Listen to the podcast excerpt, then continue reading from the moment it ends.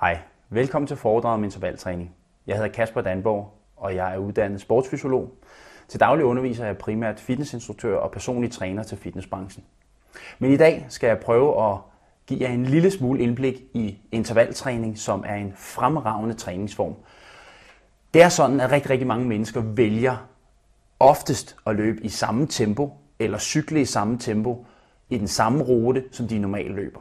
Det kan være man løber for eksempel 5 km rundt om en sø og hjem igen. Det tager måske en halv time.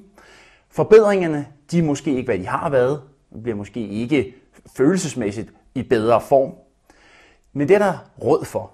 Fordi med intervaltræning har vi altså en træningsform, hvor vi virkelig kan booste vores kondition. Vi kan virkelig forbedre vores generelle hastighed under vores løb. Og derudover så forfører vi en masse energi af.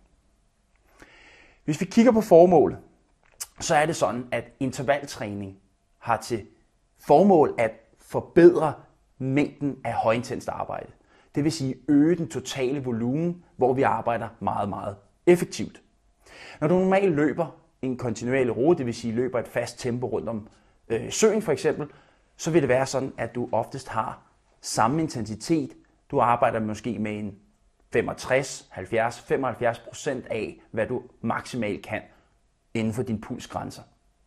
Men det er sådan, at ved at vi øger den intensitet, således at du prøver at arbejde endnu hårdere, når du er ude at løbe, så får vi altså også en endnu større belastning på vores kredsløb og på vores muskulatur.